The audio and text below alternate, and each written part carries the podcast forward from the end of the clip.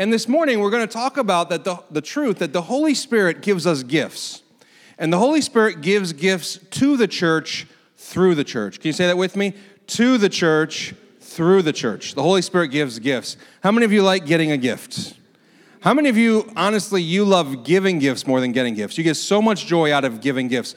You know, on Father's Day, my girls were trying to figure out what kind of gift are they going to give me with my money, of course, because they don't have their own money. But how are they going to spend my money to give me a gift? And, and they're very thoughtful. My, have three daughters. They're very thoughtful. My youngest daughter, Madeline, who's five, her favorite thing right now in the world are these toys called LOL surprise dolls. If you're a parent, you know what it is. It's a little plastic ball that comes wrapped with a toy inside it. You don't know what it is until you open it. I think it's like the, somebody brilliant came up with this and thought, who, some people are going to pay money for things they don't know what they're getting until they actually have paid for it. But people pay money for these things, and she loves these LOL surprise dolls. They're her favorite thing in the whole world. And so on Father's Day, when Aaron said, "Maddie, what do you want to get Daddy for Father's Day?" she said, "I want to get him an LOL surprise doll."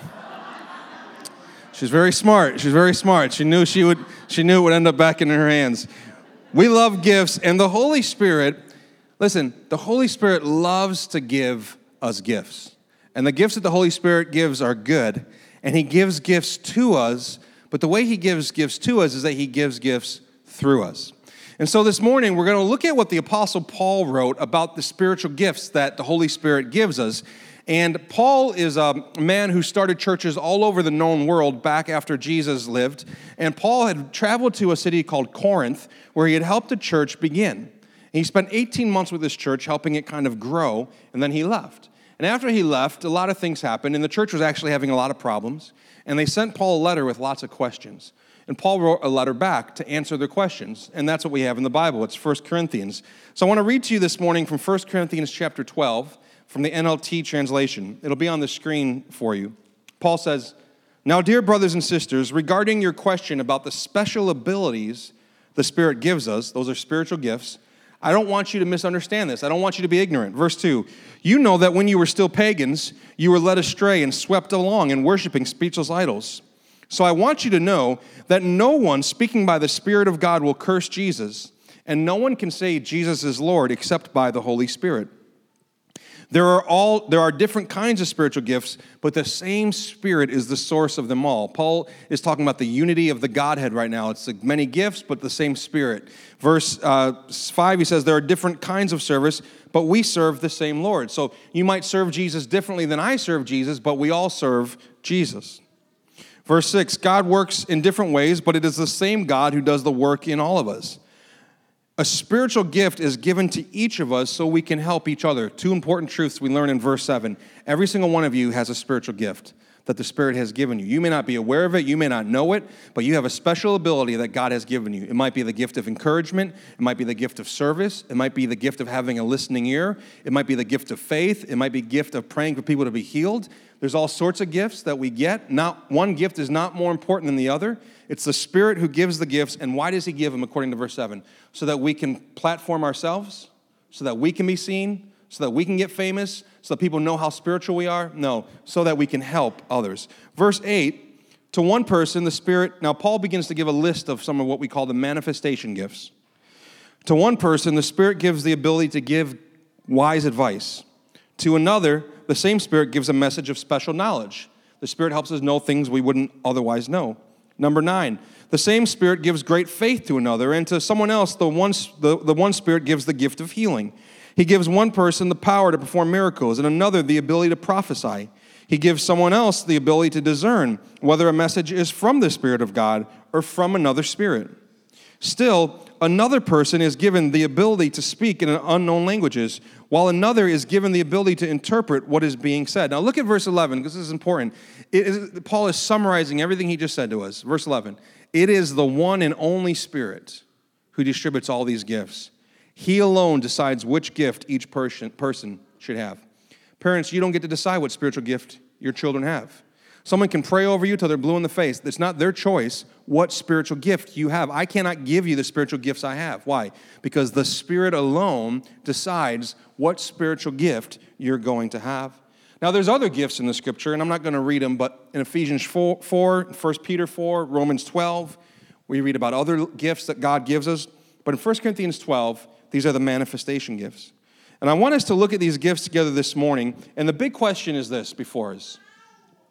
If we agree, hopefully we do, that the Spirit gives gifts to the church through the church, here's the question What might that look like when we come together like this? What should it look like on Sunday mornings as we exercise and use our spiritual gifts before service, during service, and after service? And Paul knew that the church at Corinth was really wrestling with it, and they were a mess. They were getting it wrong. And so he wrote them some very helpful instructions in 1 Corinthians chapter 14. And we're going to look at that this morning. And I want to, I want to help you understand how we're going to approach this text this morning. I, I created a, graph, a graphic that might help us understand. At the center of everything that we believe here at Trinity is the scripture, right? So we start with the Bible, but then as we begin to interpret the Bible, what do we come to? We come to the next circle, which is principles. What are the timeless principles that are always true in every culture and in every time in history? Once we move beyond principles, our principles begin to inform our practice. So here's some principles about the gifts. How do we practice the gifts? And then the last circle, the most outer circle, is the word preference, because some of us might have different preferences with how the gifts are practiced based on the principles. Now, I, this is super important that you understand this. As we move from the inner circle to the outer circle, as the arrow kind of goes out from there, what we're going to learn is this. Go ahead and skip to that next slide as we move outward, there is more room for different and differing thoughts and opinions. The further you move from Scripture and the more you start to move towards preferences, the more room I think there is within the body of Christ to say, I, I think this and I think that, and it's okay, right? But when it comes to the principles, we have to agree on these. And so this morning, what I want to do is we look at 1 Corinthians 14. I want to share with you what I think are the four timeless principles that Paul gives the church about how we should exercise these spiritual gifts when we gather. And the first one is this I'm going to present them to you in the form of greater than statements. First one is this Paul teaches clearly order is greater than chaos. Order is greater than chaos.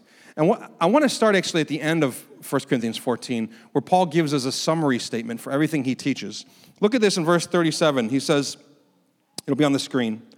If you claim to be a prophet or think you are spiritual, you should recognize that what I am saying is a command from the Lord Himself. Paul knew that some people in Corinth thought they were spiritual and thought they were prophets, and they were not going to receive His teaching. And Paul was saying, if you think that you hear from God, then you should know that this is God speaking to you.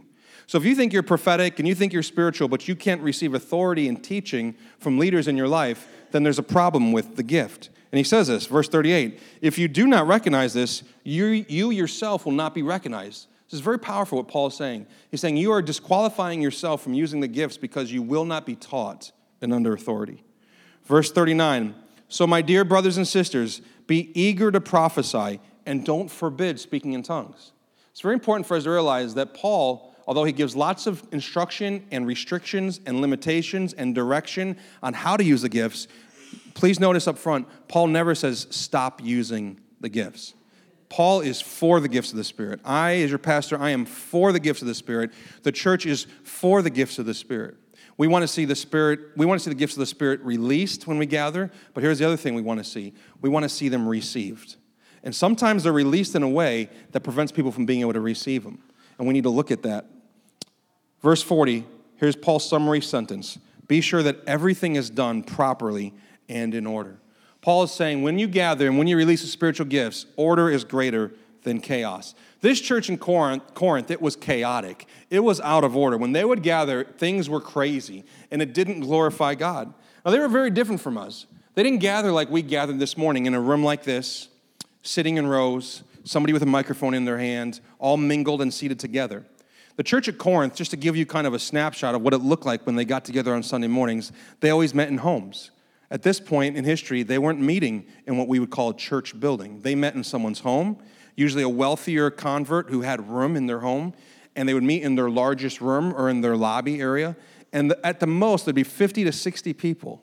So at our church, there's already five, six times too many people compared to the size of the church back in Corinth. 50 to 60 people would gather. They would sit in one room and they wouldn't sit in rows. They would sit around the edges of the room on benches in a synagogue style of learning. And the men would sit on one side and the women would sit on the other side. And they would take turns sharing different teachings. And, and the person who was sharing would stand in the middle of the room, or often actually the person who was teaching would sit in them, would sit on a chair because the teacher would be seated. So it was, it was just a different dynamic. Corinth Uh, these were Gentile converts, so these are people who did not grow up understanding the Jewish scriptures. And most of them were converted to Jesus not out of Judaism, they were converted to Jesus out of paganism, where they believed in many gods and they, they pursued many mystical, strange experiences. The pagan religions back then believed in prophecy. They had false prophets who would give false prophecies. So when Paul talked about prophecy, they understood that, they could connect with it. But when Paul talked about speaking in tongues, which I preached about last week, so if that's new to you, strange to you, it would be worth listening to that message. When Paul talked about that, that was something new. That was relatively unique. So here's what was happening the Corinthians were getting saved, they were getting these spiritual gifts, and they thought that tongues was the most spiritual gift of them all because it was the most mystical gift of them all, because it was in an unknown language. And so the church at Corinth, they valued tongues more than they valued the other spiritual gifts. And they actually would wear their ability to speak in tongues like a badge on their chest. And when they would gather, they would try to prove their spirituality by speaking in tongues out loud. And it was creating confusion, disorder, and chaos. And Paul was saying, You're out of order, and order is greater than chaos. What's amazing here, I think, that we can't miss is this. Paul is saying that the gifts of the Spirit, as wonderful and important as they are, they can help the gospel but they can also hinder the gospel. If they're used properly and in order, they can help the gospel, and if they're used improperly and out of order, they can hinder and hurt the work of the gospel. Paul calls, calls for order because order is in the very nature of our God. Our God is a God of order, not a God of chaos. Whenever God shows up on the scene, he brings order out of chaos. In Genesis 1, God speaks life and there's order in creation. God, from the beginning, before the foundations of the earth were laid, according to Revelations 13 8, he already had a plan for the lamb to be slain, for Jesus to give his life for us. God is a planner. God's into details. How many of you are detail oriented people? You like details. All right, I got work for you to do this week in my office. I got, I got God's into details. Have you ever had to read, have you ever been reading through the Old Testament and you get to a passage where he's giving them instructions on how to build the temple. And you're like, why do I need to know how, how many cubits that piece of wood need to be or what kind of material that cloth? Why is it there? Because God's into details. God's into organization and leadership and administration. In fact, Paul says that leadership and administration is in itself a spiritual gift. So God is into order. So when we gather together on Sunday mornings, here's the principle there should be order and not chaos. The second principle that we learn from Paul is this contributor is greater than consumer. Being a contributor is greater than being a consumer. We are a consumeristic society, right? We go to movies, sporting events, and concerts, and what do we do? We consume entertainment. We travel and we go places and we consume experiences. We go out to restaurants and we consume food and drink. We shop in stores or Amazon online and we consume more and more product. And uh, we sit at home on our couches and we watch the news and we consume information. Or we watch our favorite shows and we consume stories. Or if you're like me, you watch the Food Network and you consume shows about people consuming food that you want to consume someday. all day and all night, we consume stuff on our phones and our computers. We are consumers. And then we wake up on Sunday morning and we walk into church. And it's so hard not to bring that same mentality into here that I'm a consumer. I'm here to get something for myself, and I hope it's good this morning because if I get it, it was a good morning at church. And, and Paul is saying, when you gather together, don't come thinking about yourself, come thinking about others. Don't come as a consumer, come as a contributor. Let me show you where he says it. Verse 26. He says, Well, my, my brothers and sisters, and it's important, by the way, that Paul says brothers and sisters, because he's teaching us here, despite some confusion about what Paul meant in different places in his other writings, Paul expected women and men to come ready to contribute and to speak and to share. My brothers and sisters, let's summarize. When you meet together, one of you bring a song, one of you will sing. Now, if that's not your gift, please don't be the person that does that. Another will teach. Another will have some special revelation God has given. One will speak in tongues, and another will interpret what is said. Paul could have gone on and on here. He could have said, One of you will encourage your friend. One of you will be a good listener. One of you will speak wisdom. One of you will speak truth. He's, he's just giving a snapshot. But everything must be done to strengthen all of you. See, gathering as a church is not a spectator sport. August 16th, our church is gathering together at Syracuse Mets uh, for a tailgate party, church tailgate party. We're going to go to the game. Imagine the shock if you were sitting there in the first inning watching the game and the coach ran up into the stands and grabbed you by the shoulders and said, We need you to pitch the next inning. We need, you would have been like, No, no, no, no, I'm a spectator. Like, I'm here to watch. When we come to church, you're not sitting in the stands, you're sitting in the dugout. You're ready to go.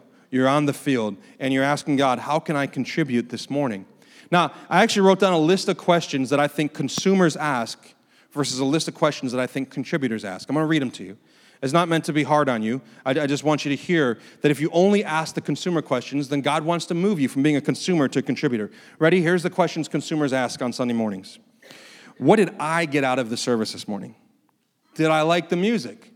Did I like the band? Was the lighting good? Was the temperature fine in there? How was the preaching? Was I moved today? Did I feel something? Was this a funny message? Was it interesting? Did it hold my interest? Does this church offer programs for me and for my family? Is the pastor readily and quickly available for me anytime I need him or her? Did enough people greet me? Are there enough events to keep me busy and keep my kids out of trouble? How was the breakfast spread? Or for some of you, the most important question how was the coffee? How was the coffee?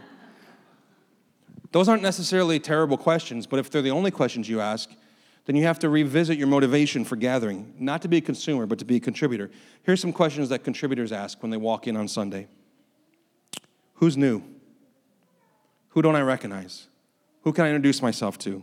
Who can I help feel at home? Where can I serve today? What needs are there? Who can I connect with? Who this morning needs a friend, a conversation, a prayer, a hug?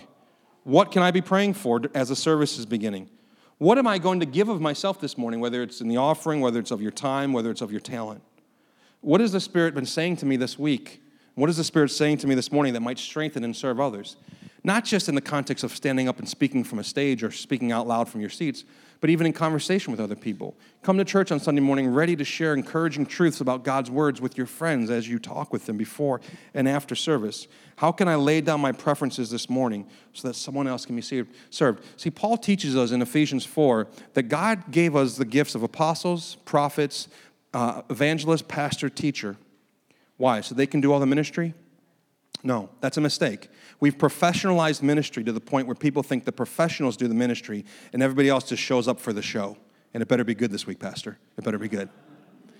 Paul says Jesus gave us those gifts so that those individuals could equip the body for the work of ministry. So, mine, Pastor Jason, Pastor Unhi, Pastor Vicky, our primary responsibility is to actually equip you by God's grace to do the work of ministry, and not even just in the church building, but in every arena of your life. We're contributors, we're not consumers. All right, third principle this morning that we learn from 1 Corinthians 14. When it comes to the spiritual gifts, others' good is greater than my gift. Others' good, that apostrophe is important. The good of others is greater than my gift. See, sometimes when people hear a message about spiritual gifts, and maybe you feel like you have a spiritual gift or you've exercised a spiritual gift of prophecy or tongues of interpretation or faith or healing or miracles, some of these manifestation gifts that Paul writes about in 1 Corinthians chapter 12. Some people say things like this. Maybe they don't say it out loud, but they think this in their heart. I don't care what other people think about my gift. It's my gift. I'm going to exercise it when I want, how I want, to who I want. And anyone who says otherwise is quenching the spirit and ruining my gift. Telling us to consider other people in the way that we share our gift is quenching the spirit. If other people think I'm weird, strange, the way I talk is scary or off putting, well, that's their problem. And Paul makes it really clear here in 1 Corinthians 14 actually, that's your problem. We're not just a community of people who can release gifts, we need to be a community of people who help others receive the gifts. And Paul says here in 1 Corinthians 14 23, he says, even if unbelievers and, and people who don't understand these things, if they come into your church meeting and they hear everyone speaking an unknown language, this is what was happening back then. Visitors were walking in. Some of you are visitors this morning. If you walked in this morning and we were all speaking in strange languages all at the same time, you wouldn't be sitting here anymore. You'd already be in your car down the road at Cracker Barrel enjoying some pecan pancakes or something, right? You'd be long gone. And Paul is saying you have to consider the unbeliever in your midst when you gather. Now, for some people, think, no, that's quenching the Spirit to think about them. Just think about what the Spirit is saying. But the Spirit is saying, I want to draw all people to me. I want to lift up Jesus. I want my gifts to not just be released, but re- to be received. And so, how do we consider? And Paul says, if they hear that, everybody speaking an unknown language, verse 23, they will think you're crazy. They're going to go out of there. But he goes on to say, I'm not going to read it for the sake of time. He goes on to say, but if they understand and can receive the gift, then it actually has the power to lay bare the secrets of their hearts and to cause them to cry out, God is in this place. Listen, if the spiritual gifts are being used the way that Paul talks about them, they actually have the power to help people realize that the very presence of God is at work in this place. Even if they've never been in church their entire lives, they'll walk in and go, I don't understand everything that just happened, but something real is going on in this place. And if unbelievers and visitors aren't experiencing that, then we have to re examine the way that we're exercising the gifts. Paul is saying, I don't, want you to, I don't want you to stop using your gifts. I want you to use your gifts in a way that's in step with the Spirit and considerate of other people. Paul in verse 18 says, I thank God that I speak in tongues more than any of you. But look at what he says in 19. But in a church meeting, which is what we're at this morning, I would rather speak five, I'll, I'll put it in our terms today, I would rather speak five words in English to help the people that are here than 10,000 words in tongues. Why? Because tongues just edifies yourself unless it's interpreted. It has to be interpreted otherwise. But prophecy in English, in the known language, it has the ability to help and strengthen others. And that's why Paul's bringing so much emphasis to prophecy here. Not because prophecy is a greater gift than the other gifts, but because in this church, they thought prophecy was a lesser gift than speaking in tongues. Paul's saying, no, no, no, prophecy is actually more useful when you gather because it's not, it, people can hear it and receive it and understand it. Well, what is prophecy? Is prophecy like maybe you think of like going to someone who tells your future or cracking open a Chinese fortune cookie? Like, what is prophecy? Prophecy is declaring the word of God. It's the Spirit helping us to declare the Word of God. Sometimes it's preaching. Preaching should be prophetic because it's the Word of God being preached and declared. Sometimes, so that's, forth, that, that's forthtelling. Sometimes it's forthtelling, it's teaching and preaching. Sometimes it's foretelling. Sometimes God reveals things to people so that they know what He's going to do and he shares it with his people so that we can understand his character, his heart. And sometimes God speaks to us that way. Here's another thing about prophecy it's not equal with Scripture. Prophecy is not on par with Scripture. Prophecy has to be tested by Scripture. All prophecy has to be tested. Why? Because God doesn't send the right message? No, because the messengers aren't perfect. The revelation is infallible, the releaser of the gift is fallible. I'm fallible, you're fallible. And that's why Paul says every gift has to be tested. So don't ever say, nobody can question my gift or what I had to say because that was God speaking through me. You're not reading the text. We always have to test the gift. Prophecy has to exalt God, edify and encourage the body, and it must be intelligible even to a visitor. Now, listen, there's no indication in Scripture that prophecy has to be a certain tone, at a certain volume. In old fancy King James language, it can be, but it doesn't have to be. Paul never says this is when you should do it. Between the second and third song, that's your spot. Go for it, right? Paul doesn't do that. Of course, they didn't do that back then, so it wouldn't even have made sense for that instructions.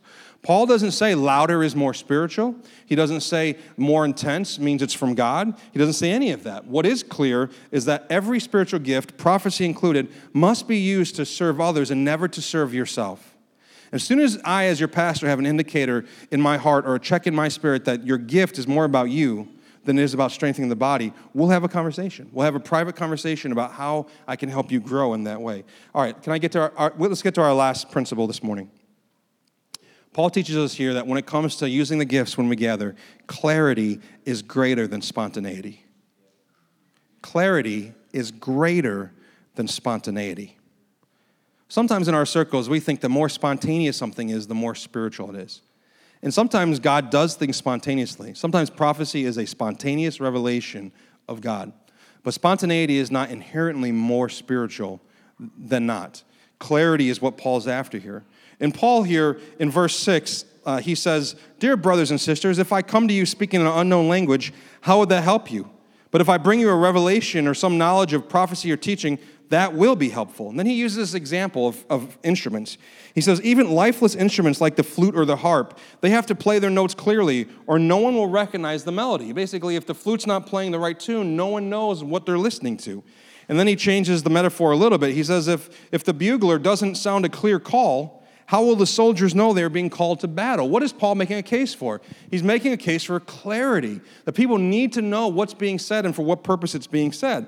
And he says in verse 9, it's the same for you. If you speak to people in words that they don't understand, how will they know what you're saying? You might as well be talking into empty space. You're wasting everybody's time. Verse 12, and the same is true for you. Since you are so eager to have the special abilities the Spirit gives, Seek the ones that will strengthen the whole church. Paul says some spiritual gifts strengthen the church more than others. Doesn't mean they're more important than others. It just means there's different contexts and different times to use different spiritual gifts. At this point, maybe you're, you're thinking, yes, but well, hold on, Pastor Dave. Isn't the gift spontaneous? You're saying clarity over spontaneity, but isn't the gift spontaneous? And the answer is yes and no. Let me explain. The revelation sometimes is spontaneous. It doesn't have to be. God might have spoken something to you earlier in the week and He's given it to you to share. The revelation sometimes is spontaneous, but listen very carefully to this. The release of the revelation is never spontaneous. And this is what I mean. Paul teaches us very clearly that when somebody exercises a spiritual gift, listen, they choose to exercise their spiritual gift. You are not possessed, your eyes do not roll back in your head. The Spirit of God does not take you over and lift you in the air and you begin to prophesy. And if that happens, we're going to probably take you out of the room and deal with you somewhere else in the building. That's not the Spirit of God. That might be a different spirit, but it's not the Spirit of God. How do we know this? Because sometimes we get this sense of like when somebody prophesies, they couldn't have helped themselves. Some people say this I couldn't help myself. I had to say it then. Here's what Paul says about that in verse 32 Scripture is more important than your experience. Agreed?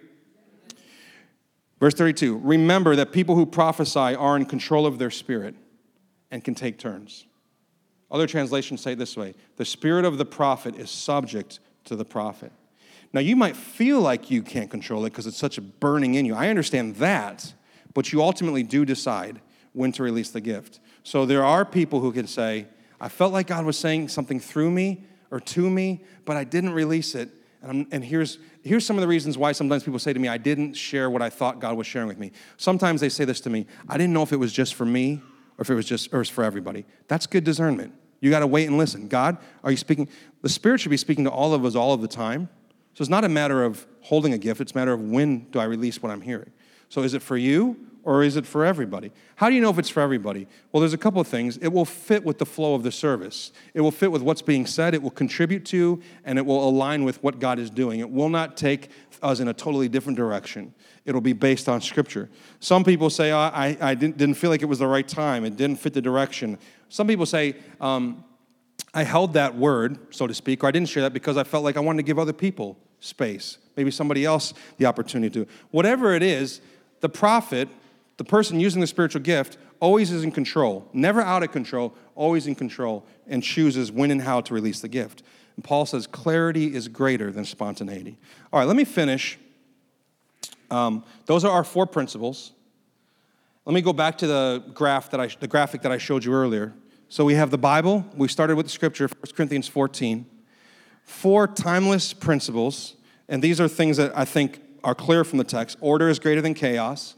Being a contributor is greater than being a consumer. Others' good is greater than my gift, and clarity is greater than spontaneity. Now, let's talk about these outer circles. Remember, as we move out, we can differ a little more from each other. Practice. So, if those are the principles, how do we practice the gifts uh, at Trinity? And the first thing I want to say is this when it comes to practicing the spiritual gifts, never violate the principles, right? So, for example, if someone else is already speaking, you should not speak because that's out of order. Paul says very clearly take your turn. Do not start when somebody else is already talking. So, if the worship leader is speaking into the microphone and giving some instruction or encouragement to the room, nobody at that point should then speak out and say something. That is biblically out of order. Another practice is this anytime someone speaks out loud in the church service in tongues and it's loud enough for people around them to hear it, it has to be interpreted. Otherwise, it's out of order and it's not useful for the edification of the body. And here's another thing anytime a gift is used that contradicts Scripture, it's out of order. No doubt about it. And I would actually confront it from the front of the room if something was said that confronted Scripture.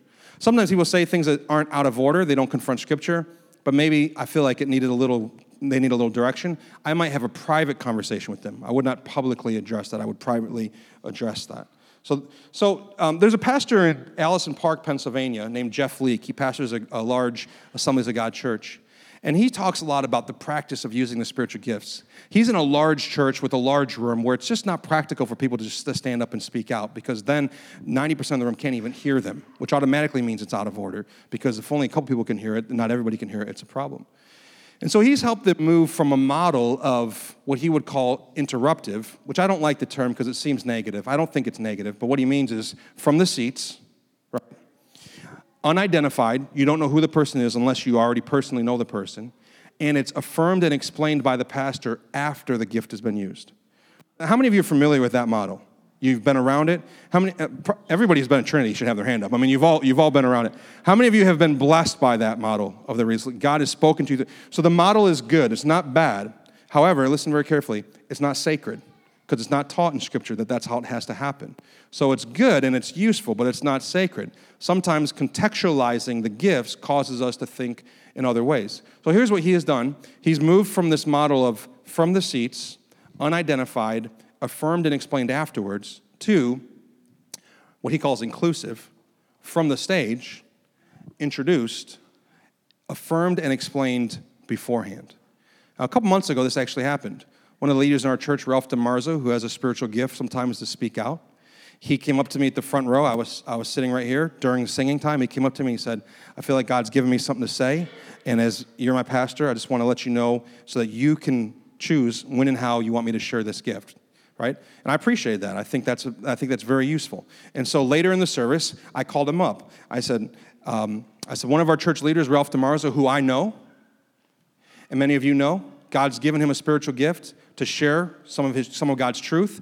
And God was speaking to him earlier during the service, and I want him to share it now with the body. And I hand him the microphone. Now, what happens in that moment? I think what happens is this. First off, the whole room can actually receive the gift a little bit better because first off, you can hear it very clearly. It's being spoken through a microphone. Secondly, you already know that your leadership affirms and agrees with this person speaking out. You've probably been in services sometime where somebody speaks out and you're wondering, is everybody okay with that? Is the pastor okay with that? And so I can do it afterwards, and I will continue to do it afterwards if the gifts come from the seat. But I also want you to know, especially those of you that are introverts that think, I would never speak out from the seats. I want you to know that there's another way you can release your gift. You can, you can send me a text, you can write me a note, you can come to the front, you can talk to me, Pastor Jason, Pastor Vicky, Pastor Unhi, and you can say, God's given me something to share and I want to share it. Listen, you can hold the gift. Paul taught us that clearly. You can hold the word until the right time to release it. So that's one way of releasing the gift. Here's my preference, and then I'll close. And actually, Tony, if you want to come start the water, so you're going to have to listen to me over the water, but we got water baptisms. Here's some of my preferences as your pastor. On Sunday mornings, I envision this environment as a come and see Jesus environment. This is the environment that we want to invite people to come and see Jesus. And one of my preferences is this I want you to hear my heart that the Sunday morning gathering would be a safe, welcoming environment for everybody and anybody, no matter where they're at in their faith. And by the way, if you don't care about that, if that doesn't mean anything to you, then it's possible, and this is going to sound harsh, but I'm just going to say it anyway. It's possible you're not inviting people. It's possible you've never brought anybody here. As soon as you bring somebody here that you've been investing your life into, that you've been telling about Jesus, that you've been praying for, whether it's a friend, a neighbor, a coworker, a family, first time you bring them here, guess what? You're going to care a lot about what the environment in this room feels like. A lot. It changes the way you look at everything. And so if you don't have a heart for what I'm saying right now, you're like, I don't really care. I don't think it should, I don't think we should think about other people. I think we should just go for it and let things happen. Then I'll, here's my challenge to you start inviting people to church. I think God will use that to change your heart. We want a safe, welcoming environment. We want a place where people walk in here and things make sense to them and they can receive things well. You know, what other public environment isn't normative and safe for people to yell out from the room? There's not many. Most places, if somebody's yelling from their seat, they're angry, they're upset about something.